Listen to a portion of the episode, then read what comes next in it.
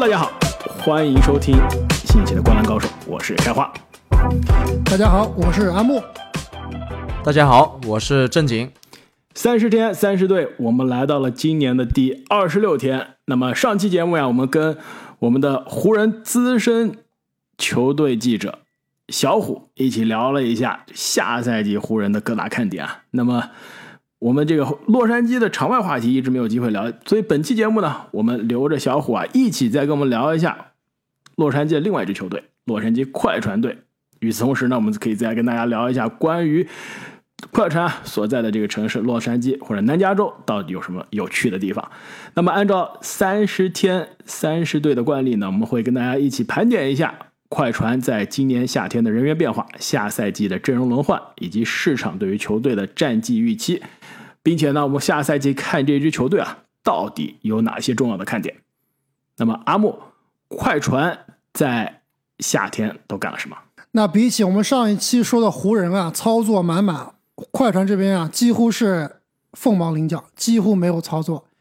首先呢，在选秀大会上是以首轮末尾签选到了另外一个科比，叫科比布朗。次轮呢，选到了一个乔丹米勒，你看厉不厉害？一个科比，一个乔丹。史上最强引援，最史上最强选秀，在交易市场上呢，是从火箭挖来了之前的这个前锋小马丁。同时呢，球队啊有一名老将离开了，去了太阳，那就是埃里克戈登。那通过这番几乎没有操作的夏天啊，他的下赛季首发阵容，我觉得依然是后场威斯布鲁克加乔治，前场呢莱纳德。莫里斯以及祖巴茨在替补席上，后场有曼恩、鲍威尔、海兰德；前场呢，考文顿、马丁、巴图姆以及普朗姆利，几乎跟上赛季啊没有什么变化。小虎啊，你觉得你对于这支同城球队快船，根据你的了解啊，这个阿木说的下赛季的轮换阵容靠不靠谱？啊，我对于快船其实没有任何期待，因为。就是包括我在洛杉矶也生活了两年了，就是快船也也了解了一些本地的这个快船球迷，就是每一年啊，快船的这个期待值都很高，从这个空间之城啊到现在的这个小卡，然后乔治加上威少，但是每一年啊都是止步于季后赛的首轮或者次轮，就是甚至还有进不了季后赛的情况。对，甚至还进不了季后赛，就每年的期待值都无比的高，但是每一年都让人无比的失望，这也是这个洛杉矶这边的快船球迷所承认的一点。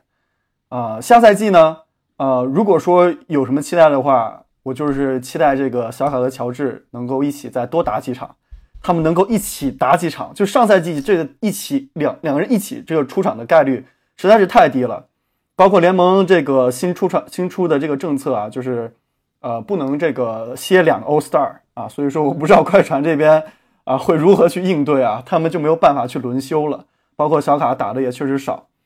嗯，对于轮换阵容的话，我觉得就是像哥你说的，也没有什么变化。所以说，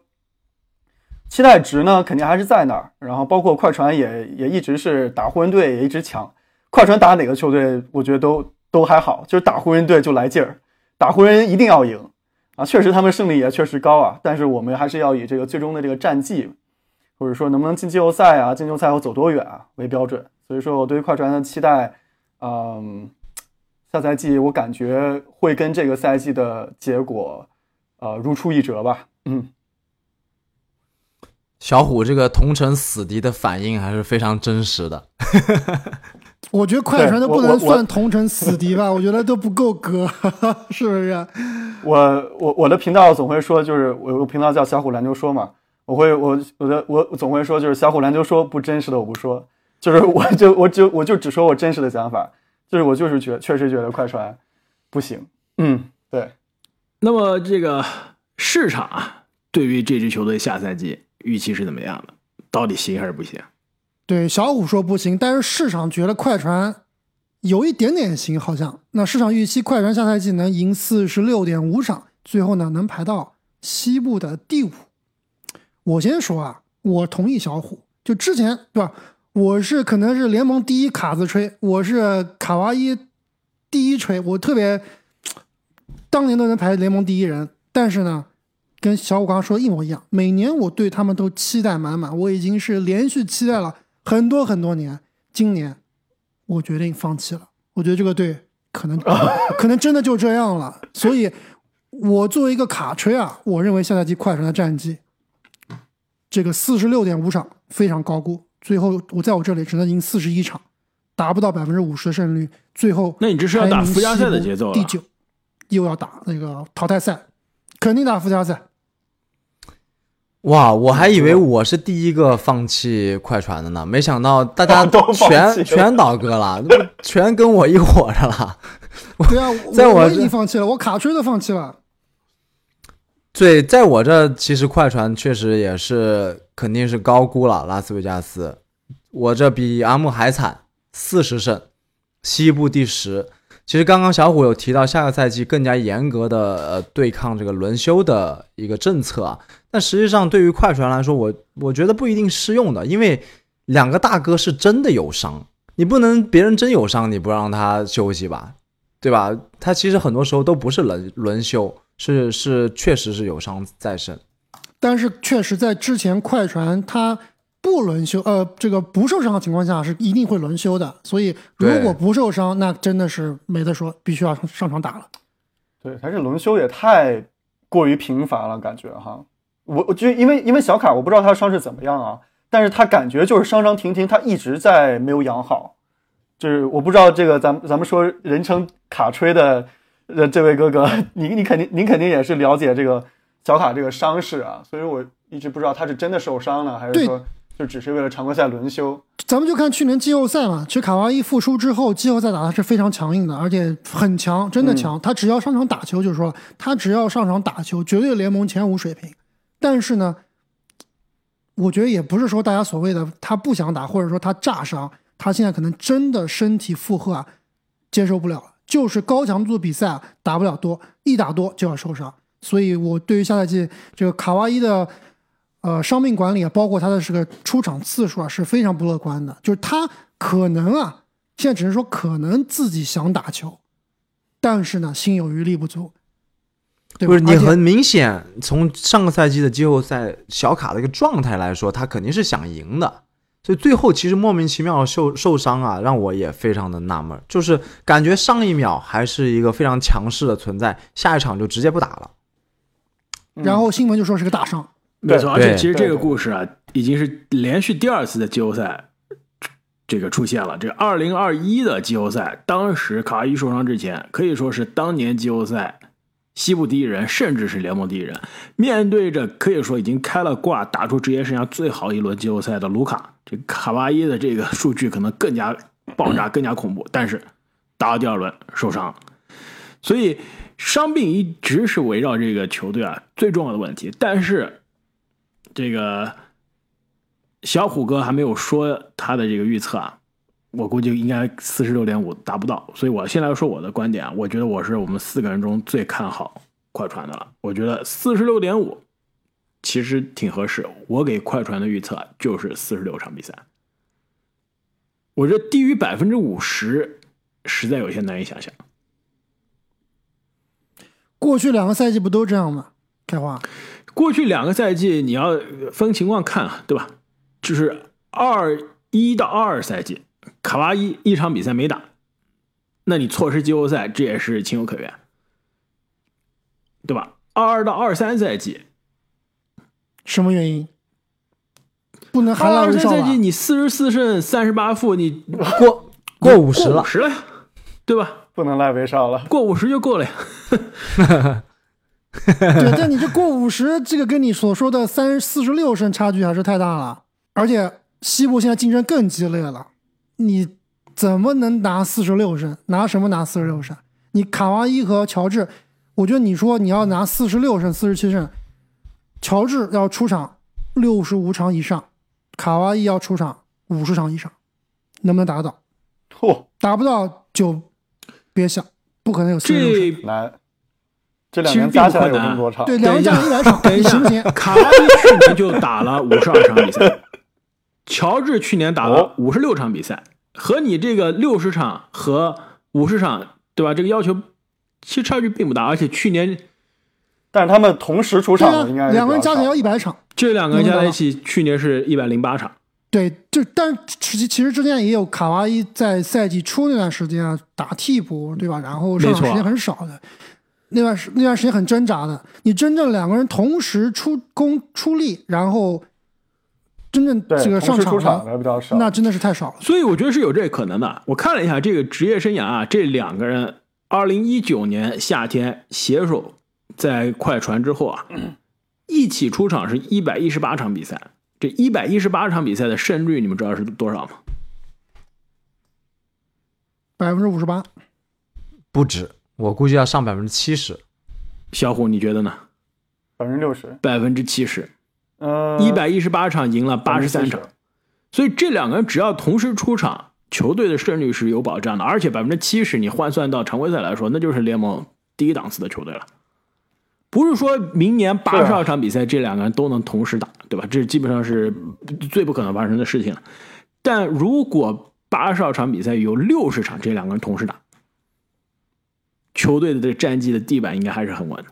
对，如果有六十场同时上场的话，按照你这个百分之七十的胜率吧，就是这多少场了？四十二场了，就是已经就是对啊百，分这之百分之五十地板已经来了，百分之五十后面威少再开挂几场比赛，另外再拿个五场，威少单单给你拿个五场也是可以。但是呢，是个是个，但是你这个双人六十场是一个极这是不其极其可能的大的，如果几乎是不可能的。是的，而且你考虑一下，上个赛季卡哇伊经历了这样的受伤，就是他其实是很想打球，然后季后赛因为强度太大受伤，再考虑到卡哇伊整个背后的团队以及他这个轮休的历史啊，我可以基本上非常确定，他下个上下个赛季常规赛是不可能出力的，是绝对会能休息就休息。但现在问题又来了，今年的西部是你最不可能放水的一年，就是你如果想进季后赛啊，今年的西部就是你必须常规赛也要当，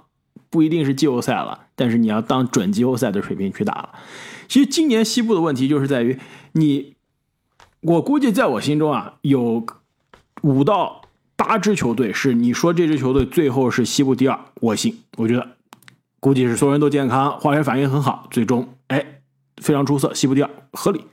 同一支球队，你如果告诉我年底的时候他是西部第十一，错失附加赛，我觉得也有也不是不可能。西部今年就是这么接近，就是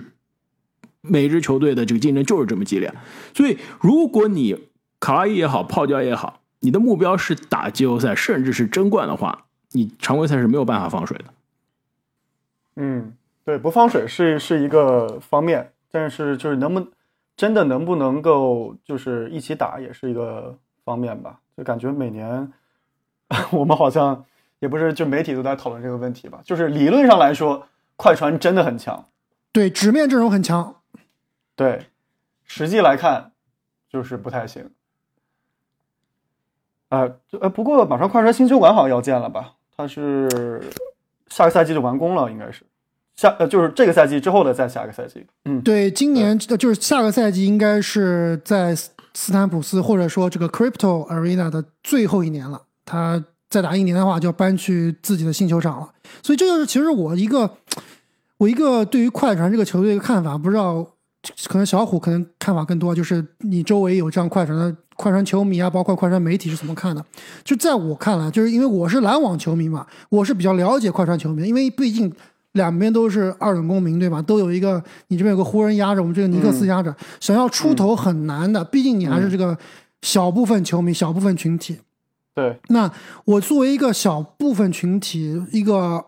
这个二等球市的球队，我目标到底是什么？其实，在我看来，就包括鲍尔默来了以后，经过这一方面的这个各种买人啊、花钱啊、砸钱啊、交奢侈税啊、买大盘啊操作，其实跟篮网这边是非常相似的，非常类似的，对吧？篮网也是，我蔡老板来了以后，对吧？我就要打造这个联盟可能纸纸面上最好的球队，三巨头杜兰特啊、哈登和欧文，对吧？但是最后呢，也是没有取得最好的成绩。那马上这个鲍尔默新球馆要开业了，我记得我之前聊过，你新球馆开业以后拿什么去卖票？对吧？嗯，你拿什么卖票？你如果卡哇伊，因为今年卡哇伊和乔治都是合同年嘛，都是下面都是球员选项。那今年如果不续这两个，你下赛季新球馆那么大的球馆，谁帮你来填满座位，对吧？湖人球迷肯定是不会去了，对吧？你对吧？你湖人球迷肯定是不可能去了。那谁来填满？那你就需要去找那种，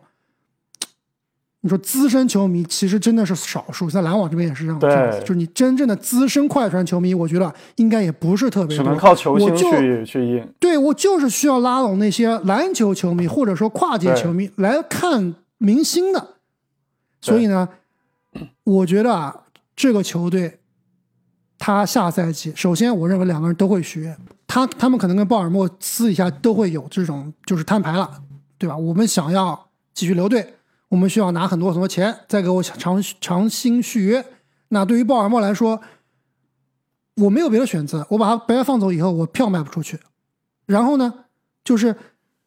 这个双巨头，现在看来，我觉得那种上进心啊，已经也被磨得差不多了。就是我确实想要夺冠，但是呢，心有余力不足。过去这几年都是这样子的，每年都更老一岁，而且我身上的伤越来越多，越累积的越来越多。所以我认为这一套阵容下赛季，首先乔治和卡哇伊可能并不会说我要我全力拼，就是我不要命的我也要去，呃，要去争冠，要去要去拿好成绩，因为他背后没有这个大合同的压力，应该也已经谈好了，就是我能拿大合同，我不用完全出力，不用卖命，我也能够拿大合同。那在我大合同可能已经前提提前这个锁定的情况下，我可能真的要注意注意我的腿、我的膝盖不能再伤了。而且这套阵容从现在来看，哪怕是你这个健康去打季后赛啊，未必现在都不是说第一档的球队，能不能打过掘金，能不能打过湖人，能不能打过勇士，我觉得都很难说。甚至独行侠，我觉得未必。所以纸面阵容，我觉得都是第二档，而且加上他们这个这个心里啊，可能真的不是那么想去卖命了。所以这一套阵容，这个球队啊，可能也就这样了，就是慢慢慢慢就这样把把把他们这个想争冠的棱角给磨平了。我不对哥，知道各位你之前怎么看啊？提哥，你之前提到的这个卖票的问题哈，就是因为我也去过快船的比赛，然后因为我一直也 cover 湖人的比赛，卖票真的是一个头等的头疼大事。就是你看湖人的比赛哈，上座率基本上是百分之九十九，就一点都不夸张。最普通的常规赛上座率百分之九十九，而且球票也很贵。湖人的球票最低啊哈，最低八九十，这还要看什么打什么球队。就是正常球票就是两三百，然后还能够去买席，然后快船的球票离谱到有的时候就十几刀，甚至几刀都有，但是上座率在只在百分之三十左右，就是完全坐不满。就是在洛杉矶这边，感觉看快船的比赛呢，呃，就更像这种家庭，就像一个一一个家庭去迪士尼乐园，然后一起去看一场去看一场好玩的表演。但是看湖人的对，主要不是去看球，是去对 hang out，就就是去玩的。hang out 就是一种 family time，其实 span 这种家庭的时光，他们不是那种 die hard fan。但如果是看湖人的比赛，就是湖人有个叫 Lake Show，就是去看一场表演，就是在这个表演，它可以吸引的不只是一个你的资深球迷。你比如说，我是一个纽约来的，我想来场这样看一场很华丽的表演，那我肯定是会选择湖人，不会选择快船。所以卖票是一个头等的大事。第二是关注程度，就是在快船，因为他的他是很早很早，他还不是在洛杉矶的，他之前是在这个我查了一下哈，是在水牛城，然后搬到圣地亚哥，然后在一九八四年啊搬到洛杉矶，所以说啊 很多很多这个呃，就像之前就跟篮网一样嘛，篮网之前新泽西搬进纽约嘛，对吧？对之就外来前户，嗯，美美国的一个很有名的说唱歌手叫狗叫狗爷啊，大家都叫狗爷还是叫狗哥？叫 Snoop Dogg 对 Snoop Dogg，他就说，哎，你说这个洛杉矶球迷这怎么看快船啊？然后那个主持人问他，然后他就说，然就问他说，是你们洛杉矶球迷是不是觉得湖人球迷是不是觉得快船就像你们的小弟弟一样？然后那个呃狗爷说，其实不是小弟弟，更像是一个被收养的弟弟。就这种 step brother，就是我并不想要他，但是他又来了，你知道吧？就他又不是我的亲生血缘关系，但是他就是一个被收养的。我觉得这个比喻真的蛮有意思的，而且我觉得还还挺贴切。就确实他就是过来的，他又不是平时就在这个城市，所以说这两个因素啊，我感觉，呃，就像跟你之前说的这个球票啊，包括新球馆啊的展望啊，就快船这些球队未来的这个走势啊，我觉得还是有待发展吧。嗯，哎，其实说到这个，我觉得有必要再聊，继续聊一下这个这个半场外的这话题啊。其实这是不是快船想要这个搬主场独立门户的一个原因之一啊？就是我永远是寄人篱下的感觉，对吧？我跟你共用肯这个同一个球场，对，作为一个感觉被收养的人，寄人篱下，没有一个自己主场的他们早就这种感觉这么想了我现在相当于我独立门户了，对吧？也是傍上了一个可以说联盟最有钱的老板之一。我现在有钱投资建联盟现在最新的、最高科技的一个球场，而且呢，我是搬到了这个 Inglewood。对这个嗯小虎，你在那边生活，你也知道，这个洛杉矶算是一个大城市，对吧？但是它是是有很多很多很多很多小城市组合起来的一个城市，所以他搬去了 Inglewood，相当于是对吧？我也跟这个洛杉矶的另外一个二等公民球队，这个 NFL 的这个呃闪电，其实公羊也是对吧？就是跟这可以说是现在联盟最好的 NFL 最好的这个 SoFi Stadium，这个也是两年前办超晚的这个这是一这个比赛，对。我相当于嗯这个、这个几个场馆，像高科技的这个高投入的场馆都放一起了，我吸引这一块的当地的体育球迷。你是拥有这种感觉，就是我还是在洛杉矶这个大的区域，但是我要去开发这个大的区域中新的市场、新的球迷群体。他这个噱头和想法都完全没错，但是最难的一点就是，当你吸引到这一批 casual fans 想去体验新球馆，你怎么把他留下？你怎么让他一直去看是最难的。包括像跟你之前说的寄人篱下，确实就是他可能有的时候湖人打湖人比赛完了就是快船比赛，那快船比赛怎么办呢？那就就是他这场馆就得换成快船那种配色呀。湖人有那么多的这个冠军的这个旗帜，怎么办？就全部给用黑布给布上，全部把这个黑布给降下来。太那你说惨了。那你说快船那那挂什么呢？我连个分区冠军都没有，你猜挂什么？球员就挂这些小卡和乔治的肖像照，对，肖哎呀，像照太惨了，太可怜了。太惨了，我跟你说，全部把这些旗帜全部打上。回答你问题，不行不行比篮网惨多，哎篮网最起码我有东部冠军啊，我有总决赛。对啊，而且我就有自对啊己的，球场，你这个什么都没有，嗯，不行不行，我觉得我们说的太远了，这把快船说的太惨了。其实回应刚刚小虎的问题啊，就是新球馆拿什么留住球迷，真的还是要看快船这支球队的发挥，看他球星的发挥。其实如果让我去看下个赛季的快船啊，有一个最大的看点，我想关注的其实就是他们的当家球星之一，这个保罗乔治。呃，威少是另外一个看点，保罗乔治啊，就保罗乔治用我们观澜的这个老话来说，就是也是到了另一个十字路口。其实你回想一下保罗乔治的这个职业生涯啊，他在步行者其实有过辉煌的时光，球队老大，对吧？跟当时的詹姆斯大战七场。他在雷霆嗯也有过非常高光的表现，就 MVP 排名第三，当时高歌猛进，跟威少一时无两，在常规赛尤其是。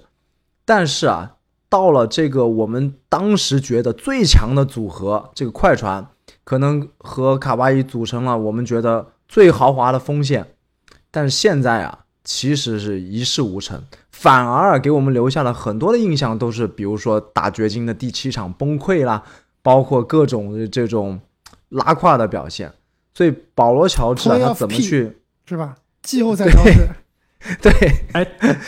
去怎么去挽救他的这个职业生涯啊，是我比较想看到的。他到底他在这支球队的定位和角色是一个什么样的一个角色？他到底是比如说和卡哇伊组成的最强锋线的其中的一翼之一，或者是说呢，他是卡哇伊受伤的时候顶替出来带领球队的那个二当家，还是卡哇伊作为一个攻坚手，他作为一个防守和策应手的这样一个角色的转变，他到底给自己是什么定位，怎么发展？对，这个正值壮年和壮年末期的乔治啊，真的是需要好好思考。这个定位确实是很关键，因为我觉得快船，呃，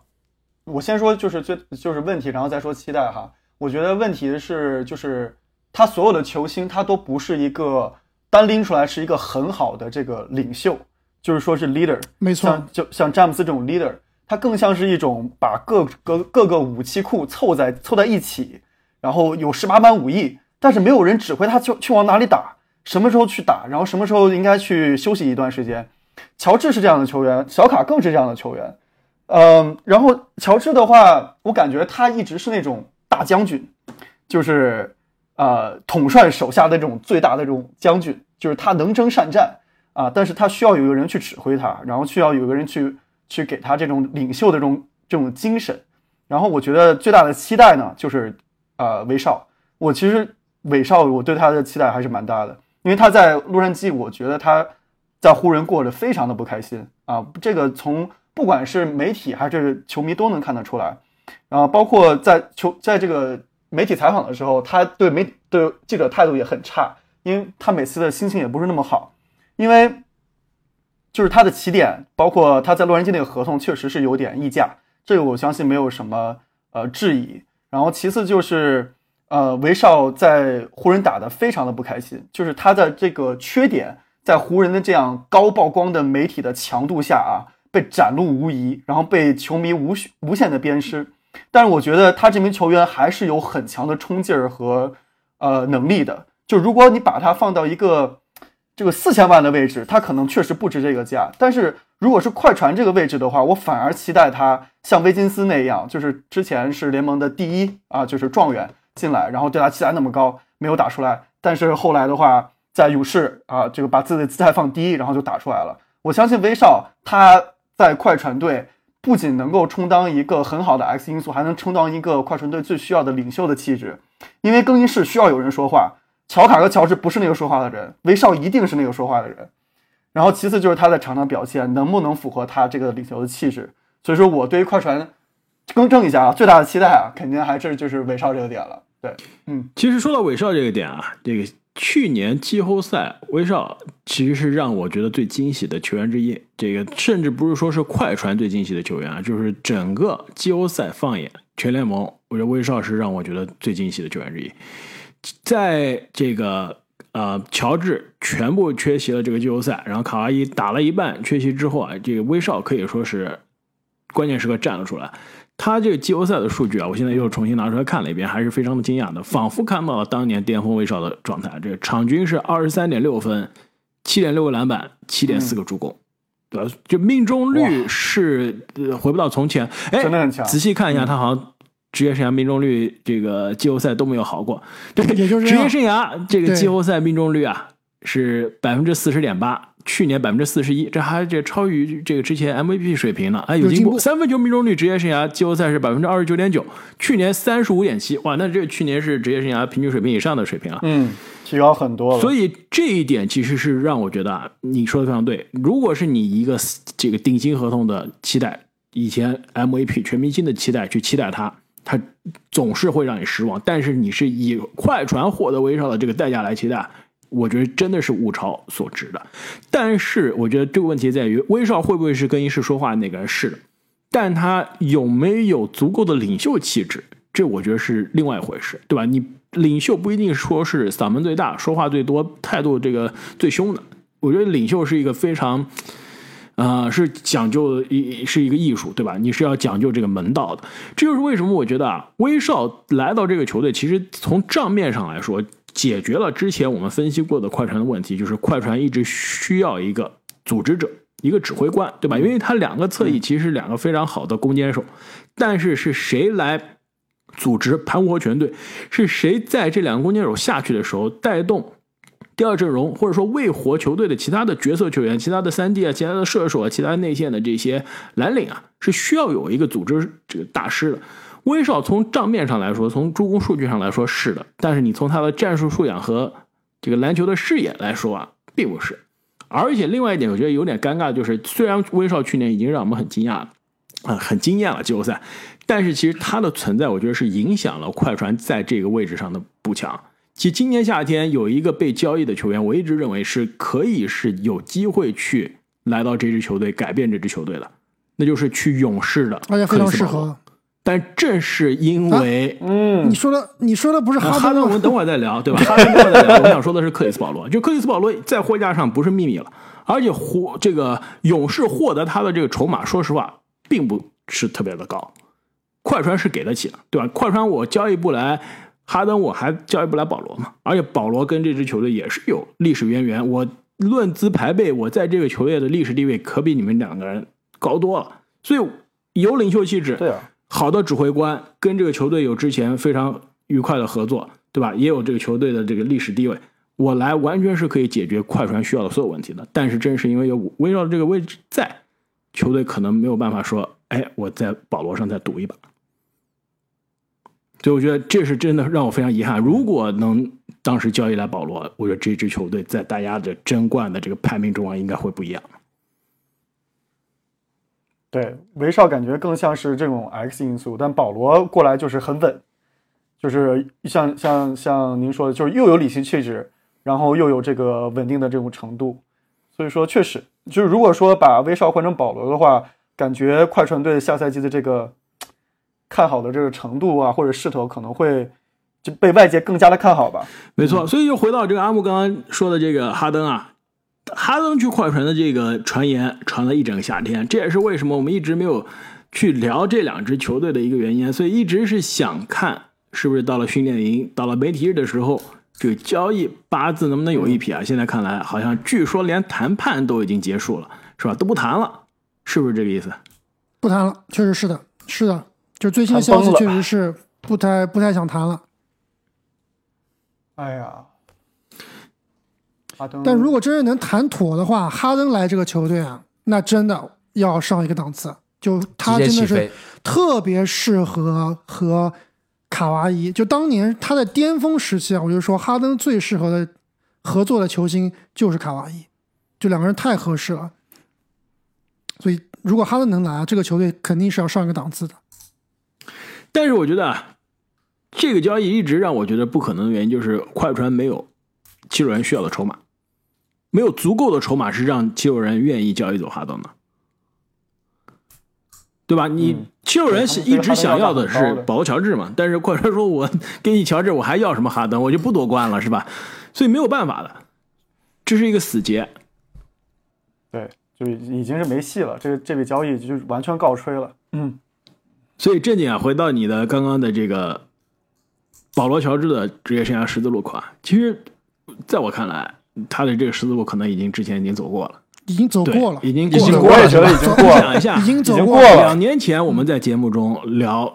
十大球员、十大小前锋的时候，还能把他跟吉米·巴特放在一起聊，对吧？说这两个人职业生涯相爱相杀，放在一起对比了很多年，最后谁的职业生涯更好？且大部分都是乔治领先的。但是现在两年之后，短短两年之后，就完全没有办法比了，对吧？这个吉米巴特的职业生涯，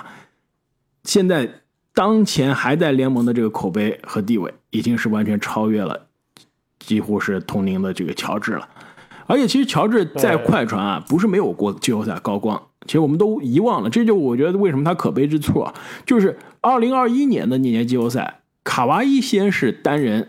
这个可以说，呃，虽虽然是两个人一起打，对，但但他是联盟第一人的这个水平，带领了球队进到第二轮，然后卡哇伊报销了，是乔治从第二轮开始接管，把球队带进这个西决的，而且那一年的这个季后赛十九场比赛，乔治场均是二十七分、十个篮板、五个助攻，是真正的球队的第一人，而且是带了球队打了西决。虽然最后是没有进啊总决赛啊，但是不得不说，那是应该是乔治在快船最好的时光、最好的生涯。对，就婚姻正经啊，就乔治今年已经三十三岁了，而且你看他过去几个赛季常规赛的出场场次啊，去年五十六场，再一年再前一年三十一场，五十四场，四十八场，过去四年没有一年超过六十场比赛的，这个，嗯而且年龄已经三十三岁了，我没有办法再去预期他下赛季可以打出一个高水平的，而且高出场次数的。而且回到我最开始说的啊，就是乔治这个人，他到底有没有这个 ego 再去争总冠军？我觉得现在也是慢慢淡下来了，也是认清自己身体上的问题、年龄的问题，而且包括这个场外啊。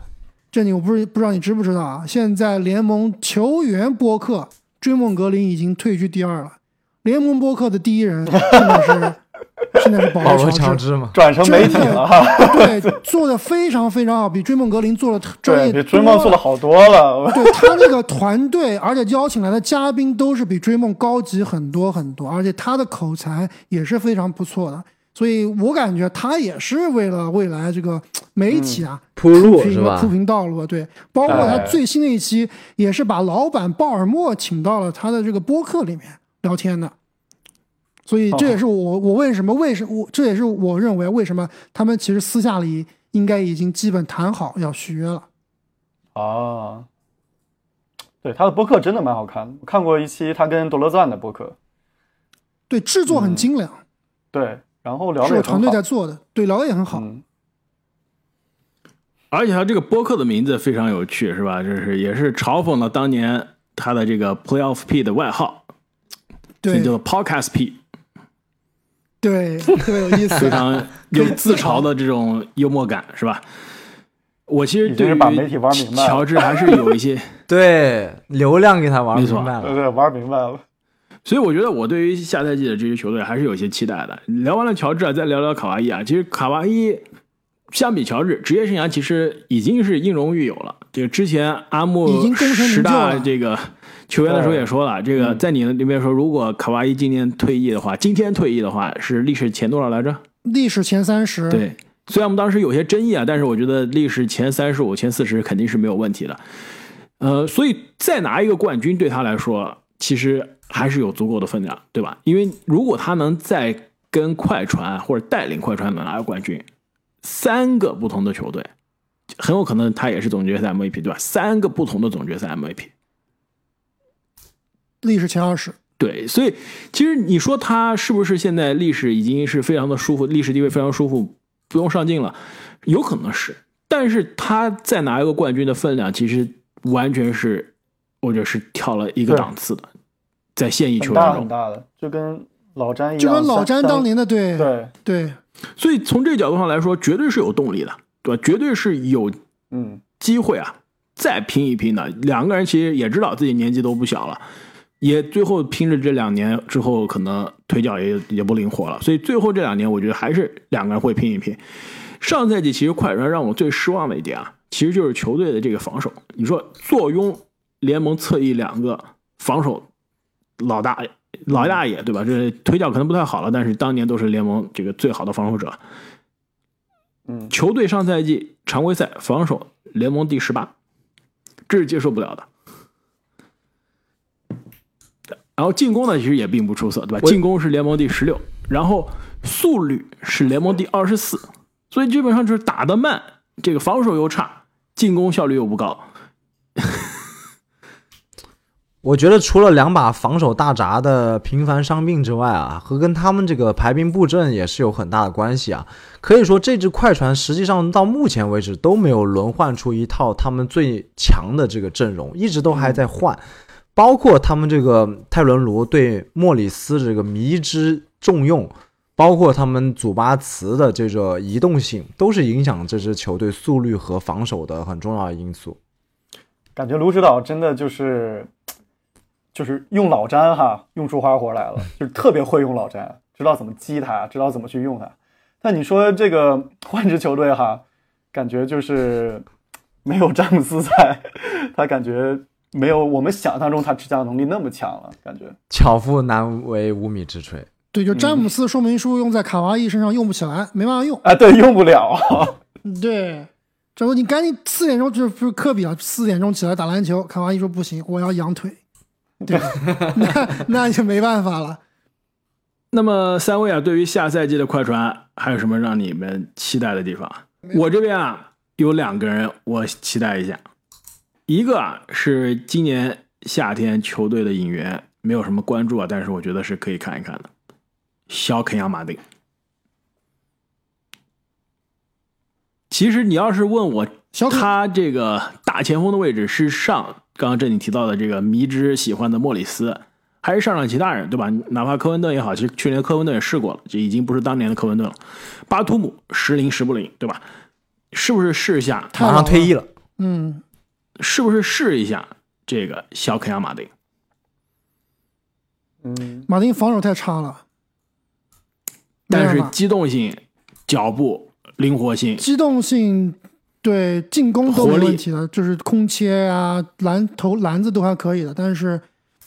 防守不行。你你莫里斯有防守吗？莫里斯也不行，对啊，所以你莫里斯用这个前可以老迈的莫里斯，现在莫里斯多少？三十五岁了。你用三十五岁的莫里斯，你为什么不用二十三岁的小马丁？而且威少跟马丁，而且威少和马丁的连线啊，我觉得下赛季应该是十佳球的常客。另外一个人啊，我觉得期待一下，是我觉得快船最有可能成为 X 因素的存在，也有可能啊是快船如果在季中要进行大交易，可能是球队手上现在最好交易的年轻筹码，泰伦斯曼。嗯，对，对曼恩，我甚至觉得他应该是打首发的，就甚至是可以让卡哇伊顶到四，乔治顶到三，他去打二号位。没错，就终结比赛的时候，我觉得曼恩是要上场的。甚至是可以让科温顿或者莫里斯或者是小马丁打一个小球的五号位，我不一定需要一个这个拜仁站桩的五号位的，对吧？我现在这个祖巴茨也好，梅森普拉姆利也好，两个人其实都不是现在联盟需要的这种中锋的类型了。我要不然现在我干脆就上这种五个侧翼的阵容，说不定能打出不一样的感觉。不行啊，这之前之前我们都分析过了，快船这个呃超强的锋线一起上，好像要不然就是卢指导玩不转，要不然就是真的就不行。可能卢指导还没找到，而且主要这个超强锋线现在也要打引号了，好几个球员下滑还是比较明显的。没错，所以我不看好祖巴茨还是得上。那么聊完了快船下赛季的看点啊，我们再到这个场外的环节。呃，我们在聊这个洛杉矶生活啊，这个小虎的这个洛杉矶生活之前，我们按照惯例再来聊一下这个快船的球衣的赞助商。那快船现在的球衣赞助商啊，我估计正经你好像又没用过，又是一个返现网站，Honey，就是啊，这个我听说过，可以和可以和 Rakuten 叠加吗？不能，就是它两个都是有这个 Chrome 的这浏览器插件的，你激活一个，另外一个就不能用了。然后 Honey 呢，它省钱软件吗？对这个对省钱返现，网购返现，而且它可以自动啊，给你在结账的时候输入这种 coupon，就是美国它这种很多哦这个电商啊，它这个打折你是需要输折扣码的，有些折扣码你能找到，有些折扣码你找不到。然后呢，你它这个软件呢，它就可以自动从网上找这个呃折扣码，然后通过这个 Chrome 的浏览器插件啊，自动帮你输进去，一个个试，看哪一个减的最多，最后留下来，然后在这个返现的基础上再帮你找折扣码。然后这个公司呢，应该是之前是个独立的公司啊，而且还是个华裔，这个在美国应该是在洛杉矶成立的，然后之后是被 PayPal 收购了。所以准确的来说，这个快船的球衣赞助商啊是是太阳的赞助商的子公司。哦，有点意思。但是这个球队啊，他这个感觉科技公司好像还是，可能是不是跟老板有关，对吧？特别喜欢科技公司。他们之前的球衣赞助商，一八年到二零年的球衣赞助商，你们知道是做什么的吗？摩托罗拉，嗯，又是摩托罗拉，特斯拉，叫做 Bumble，是一个这个线上成人交友软件。这种软件也能去赞赞助商吗？对啊，这其实挺挺符合 NBA 的这个，挺符合的呀。对啊，很符合啊，就像腾讯在做呃那个广告一样嘛，避孕套广告一样嘛，就是而且啊打这个市场嘛。而且它这个 Bumble 啊，它这个特别之处就是它这个也是一个初创公司，但是现在已经是纳斯达克了。它当年初创之初啊，它的卖点到现在依然没变，你知道是什么吗？就是它在这个交友软件上啊，只有女生可以先开始对话，就是看男假设阿木你跟泰勒斯威夫特在线上，哎 match 了，对吧？你不能说我主动去跟泰勒斯威夫特讲话，必须是女方先迈出第一步。他的这个卖点就是在这上面永远是女方迈出第一步。就凭借这这个卖点啊，一个小公司一四年成立，现在是纳斯达克上市。掌握人性，非常厉哎，害。这听起来还还蛮有卖点的。是不是？小虎心动了 我就说这个想法挺有意思的。呃，聊完了这个球队赞助商啊，我们到了我们其实最期待的环节了。我们可以聊一下这个洛杉矶生活、南加州生活到底是怎样的一番体验啊？小虎，要不你来跟大家介绍一下？嗯，洛杉矶的生活呢，我感觉就是用一个词就是丰富，用一句话就是你永远不知道明天遇到什么事，遇到什么样的人。就是我觉得洛杉矶是我在美国去到过，我之前是在迈阿密呃留学了四年，就是上本科，然后之前从来没来过洛杉矶，第一次来洛杉矶我就被这里的这个多元化所震惊，然后也是非常非常的喜欢，因为我本身就是一个很喜欢这个跟世界上不同国家的人交流，去了解不同的这种文化的一个人。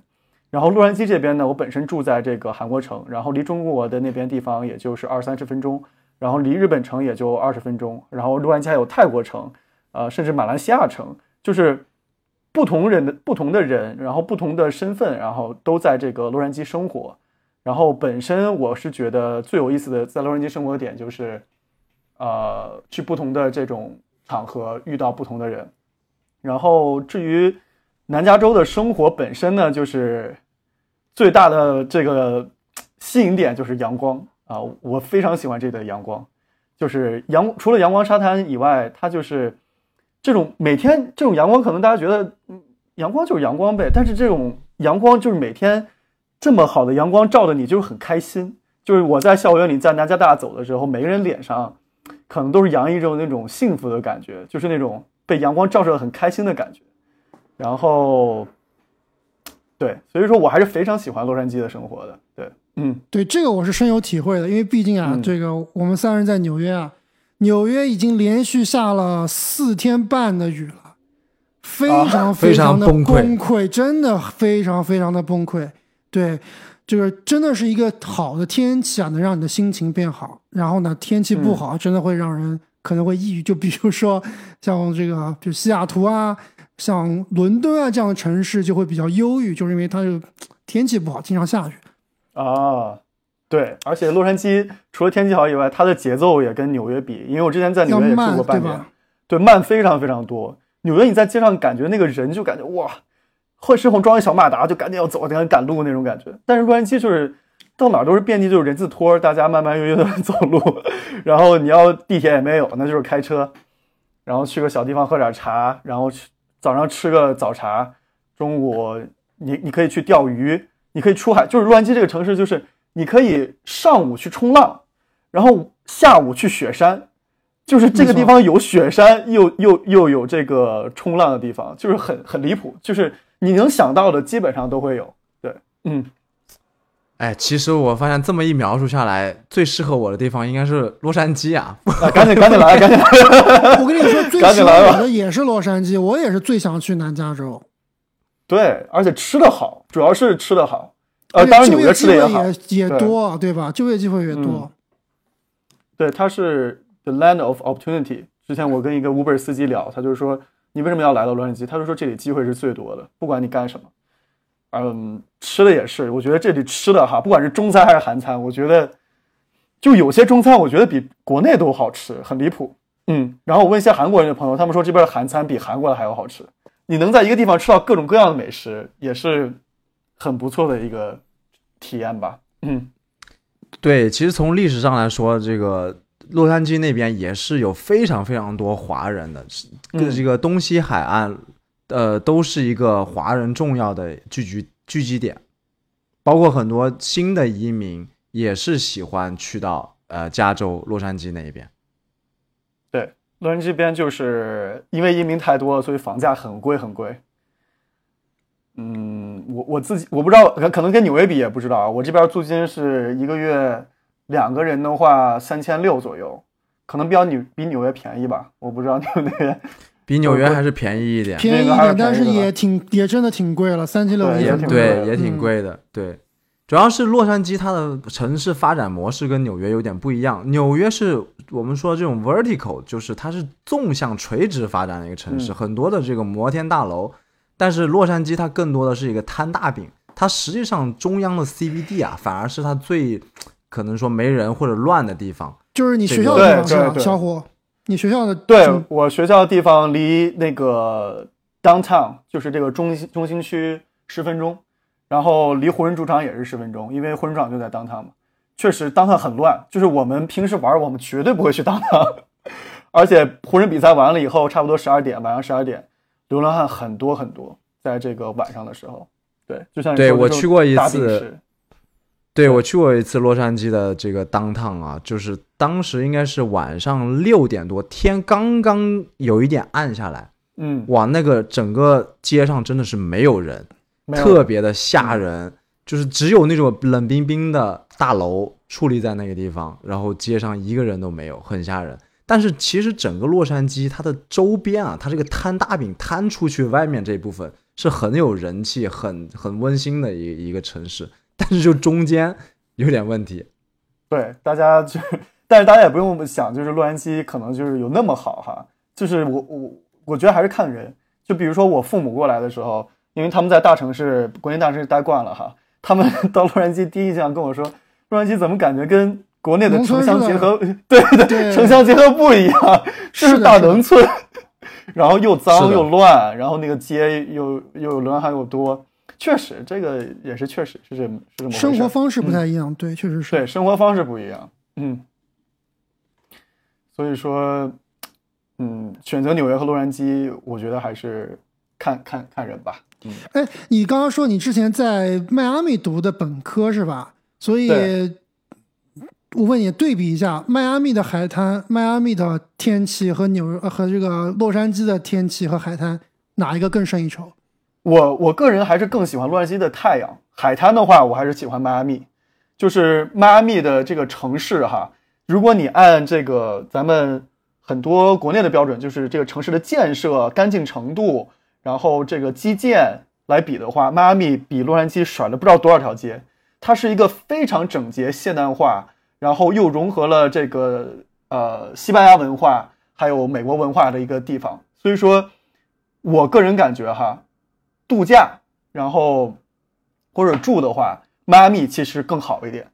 洛杉矶的话，呃，感觉更适合喜欢这里的人。就是如果你是一个在国内大城市待惯的人，我觉得迈阿密很适合你。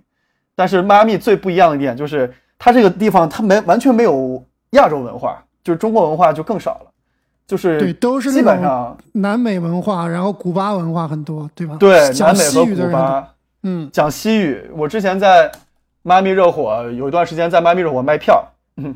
然后我我说我觉得我说英语呢，应该就是所百分之八十人都说西班牙语，我都卖不了，我根本就卖不了票。就是很多人都是说西班牙语，就是你打 Uber，你打司机也都是西班牙语，所以你就感觉华人在那边的归属感肯定没有洛杉矶要强。洛杉矶归属感非常好，对对对对，嗯，而且啊，其实说到这个海滩啊，这个迈阿密那边的海水的温度跟洛杉矶这边海水温度完全是不一样的。就是嗯，对对对，佛罗里达那边的海水啊，常年温度是非常高的，就是基本上是一年四季你想下水都没问题。但是你南加州，你在南加州的也是这个水温是比不了这个佛罗里达那边的，因为佛罗里达那边它是有这个啊、湾流，对吧？它是有这个呃墨西哥湾的这个暖流，所以导致那边的水温啊一直非常高。如果你是想要冲浪、潜水啊，还是佛罗里达那边更加好一些。我在洛杉矶冲浪的时候是必须要穿那个冲浪服，因为它有那种保保温的保暖，对对，保暖，要不然会很冷很冷。但是在迈阿密、像夏威夷这种地方，就海水就很热，就是你可以直接下浪，很舒服。这个小伙啊，你在洛杉矶生活啊，我想了解一下这个洛杉矶。我最讨厌的一点就是这个交通，你是如何应对的？如何让你在洛杉矶的交通中嗯不抓狂、不发疯的？交通，交通怎么说？因为我我平时生活在北京嘛，你要说在北京的交通？确实好太跟北京，我都觉得洛杉矶，哎，也就没什么，你知道吧？北京我去个地方，你跟我说实在是太夸张了。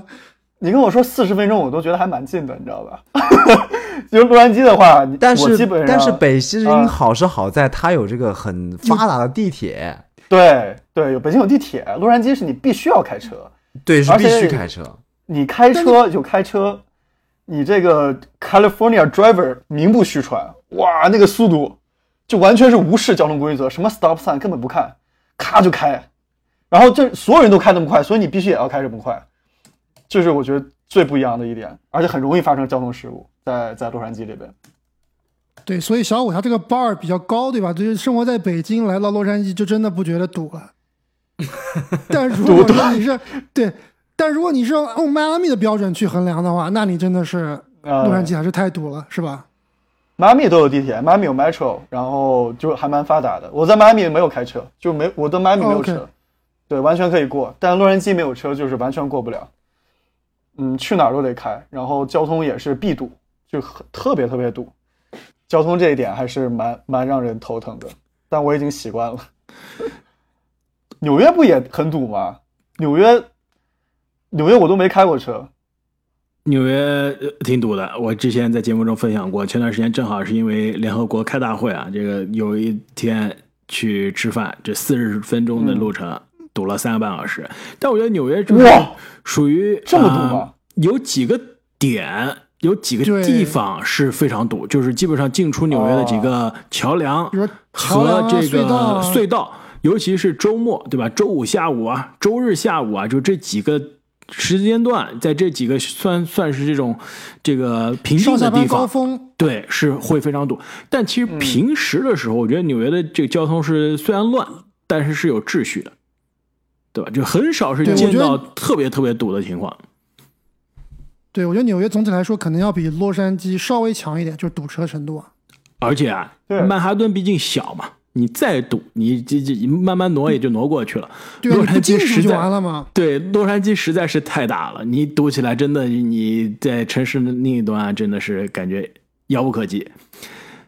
这我其实还想再聊一下，虽然我们是聊快船的节目啊，但是既然聊到了洛杉矶这个城市啊，我觉得不得不再聊一下另外一个跟这个城市密不可分的球员，这个科比，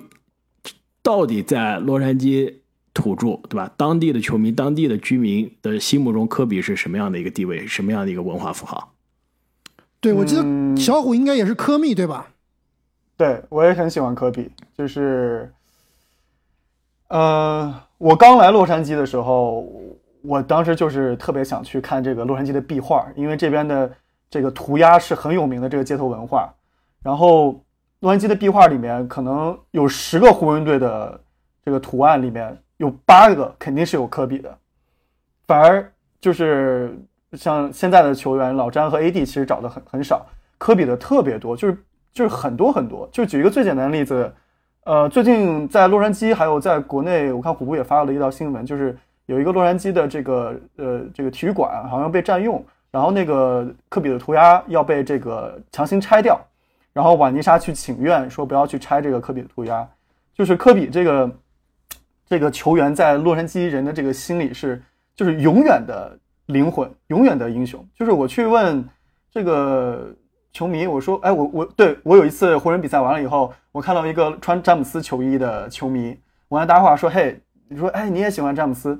啊，他说是啊，我也喜欢詹姆斯，但是他，然后他第一个反问我，他他其实还没有说就是我喜欢詹姆斯，他第一个反问我说，嗨，你喜欢不喜欢科比？我说我也喜欢科比。他说，哎，这就对了，我们应该 respect 科比。就是他虽然穿詹姆斯球衣，就是，但是很多人，所有人都是对科比是一个很尊敬啊，包括这个，嗯，这个伤心的这个情节还是一直在，包括，嗯，每一次基本上就最后这次湖人季后赛的时候也是，呃，都会去致敬科比，然后去把科比的这个图片，包括科比的视频，每一次只要播放科比的视频在湖人主场。打这个科比的呼声就是 Kobe Kobe 这个都是经久不衰的，对，所以说科比在这里人的心里还是非常非常重要的存在，对，嗯，哎，如果我没记错啊，湖人今年主场的首场比赛之前，还是还是应该不是主场首场比赛之前，应该是呃二零二四年，对吧？今年是某场主场比赛，应该二零二四年二月份，应该是二月八号的那场比赛，嗯这个湖人将会在这个 Crypto.com 球场的外面啊，可以揭幕科比的雕像。啊，对，科比的雕像马上就要揭幕了。这个雕像我还是长什么样？我们很期待这个现在应该还是没有消息是吧？还没有没有透露，没有这个谍照。我们要不要来脑补一下？我们哇，四个人我们可以来猜猜猜测一。下，因为科比的经典时间太多了，很难去选一个瞬间去选雕像。我不知道你们嗯各位老师怎么想，你们可以先说一下。首先，先先是八号科比还是二十四号科比，哇，这个问题就很四好，号吧？对不对？能不能哎胸前是八号，背后二十四号？对，，我也想说，会不会就算对八号后很有面二十四号？有可能，有可能。嗯，甚至有可能是两个人物，就是一个攻一个防的八号和二十四。哇，这更有意思了。那更帅，那那那太帅了。这也致敬了科比是当年对吧？联盟防守一阵的水平。攻防一体对，真的很难128选。很难。我觉得啊，几个，一个经典的科比的急停跳投，比如说啊，选当年二零一六年季后赛绝杀太阳的那场，呃，不是二零一六年，二零零六年季后赛绝杀太阳的那场的，就双绝杀之后的那个跳投，我觉得很经典。还有两个总冠军庆祝的动作，一个是他这个，我记不得是拿下了啊、呃自己职业生涯的第四个冠军还是第五个冠军时候的，这个面对斯台普斯球场是张开双臂张张开双臂的那个嗯，庆祝，还有一个就是应该是第四冠的时候，把球衣这样的是吧？这样。对，拉呃拉拉球衣的是绝杀拉太阳拉球衣是那个双绝杀，啊，双绝杀这个这个张开双臂，当时二十四号面对着球场的这个所有的球迷的这个欢呼，然后还有一个就是当时应该是第四冠的时候，就是原地这个跳，然后挥臂啊，这振臂这个跳起的这个哦庆祝。挥臂那个肯定排除了，为什么不可能用这么奇怪的姿势的？所以你觉得应？我觉得，所以我想一想啊，应该还是一个篮球的动作，对吧？嗯，一个科比的标志性的动作。对，我觉得后仰跳投，要我选，我我肯定选那个拉杆过马刺四个人反手上篮的那个动作。嗯但那个有一点废废雕塑啊，你废还得把马铁是吧 确实有点废铁。你还得把四个人给给他给他防守球员给搞出来。哦，或者是会不会是那种，呃，最后科比拿六十分，然后最后说 man by out，就是挥了个哎手。那有点太悲情了，我觉得有点太悲情了。这太催泪了。啊那是对对对，确实有点。这这这是我喜欢的类型，但是我觉得有点太悲情了，太伤感了。嗯本来就是科比就是有点伤感，特别伤感的一个故事，一个人物。最后，这回到快船啊，这快船下个赛季应该是下下个赛季主场这个球场啊建成之后，我知道小虎你肯定是必不可少要去看球啊。我给你推荐个那附近有个好吃的，你你有没有去过哦 Randy's Donuts？、Donuts 我吃的很少哎，但叫 Randy's Donuts，非常有名，就是在这个四零五